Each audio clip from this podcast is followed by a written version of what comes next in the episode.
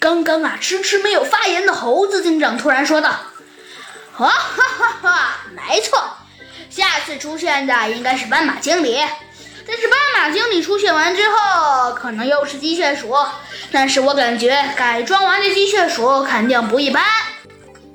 嗯，弗兰熊，那改装完的机械鼠你能对付吗？哎，这样啊，不不不，呃，不对，呃，我想起来了，那个小兔叫我有事儿，我先走了啊。猴子警长和小鸡嘟嘟，我拜了啊，我先走了，再见。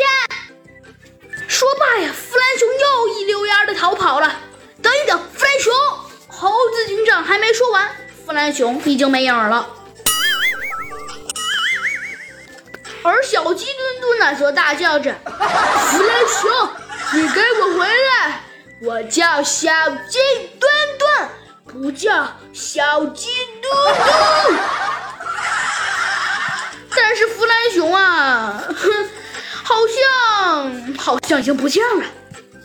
没有办法，小鸡墩墩啊，只好只好只好停止他的大叫大嚷。嗯，猴子警长，你说那个弗兰熊这臭毛病还是改不了啊？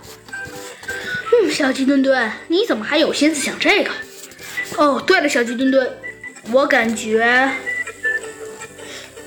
我感觉，像这回，可能我们的对手要要换了。每个不同的犯人作案的方法当然也不同，所以我敢肯定，这次我们要更加小心了。不过，小鸡墩墩，我也可以肯定，不一定每一次犯人都是机械鼠他们哦。哼，没错，猴子警长。那我们就看看下一个胆大包天被我小鸡墩墩和猴子警长盯上的犯谁？好啦，这集的故事啊就结束了。终于，猴子警长和小鸡墩墩又来又又要迎来新的案件了。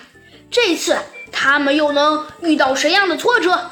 他们这次遇到的犯人还是破坏者联盟的人吗？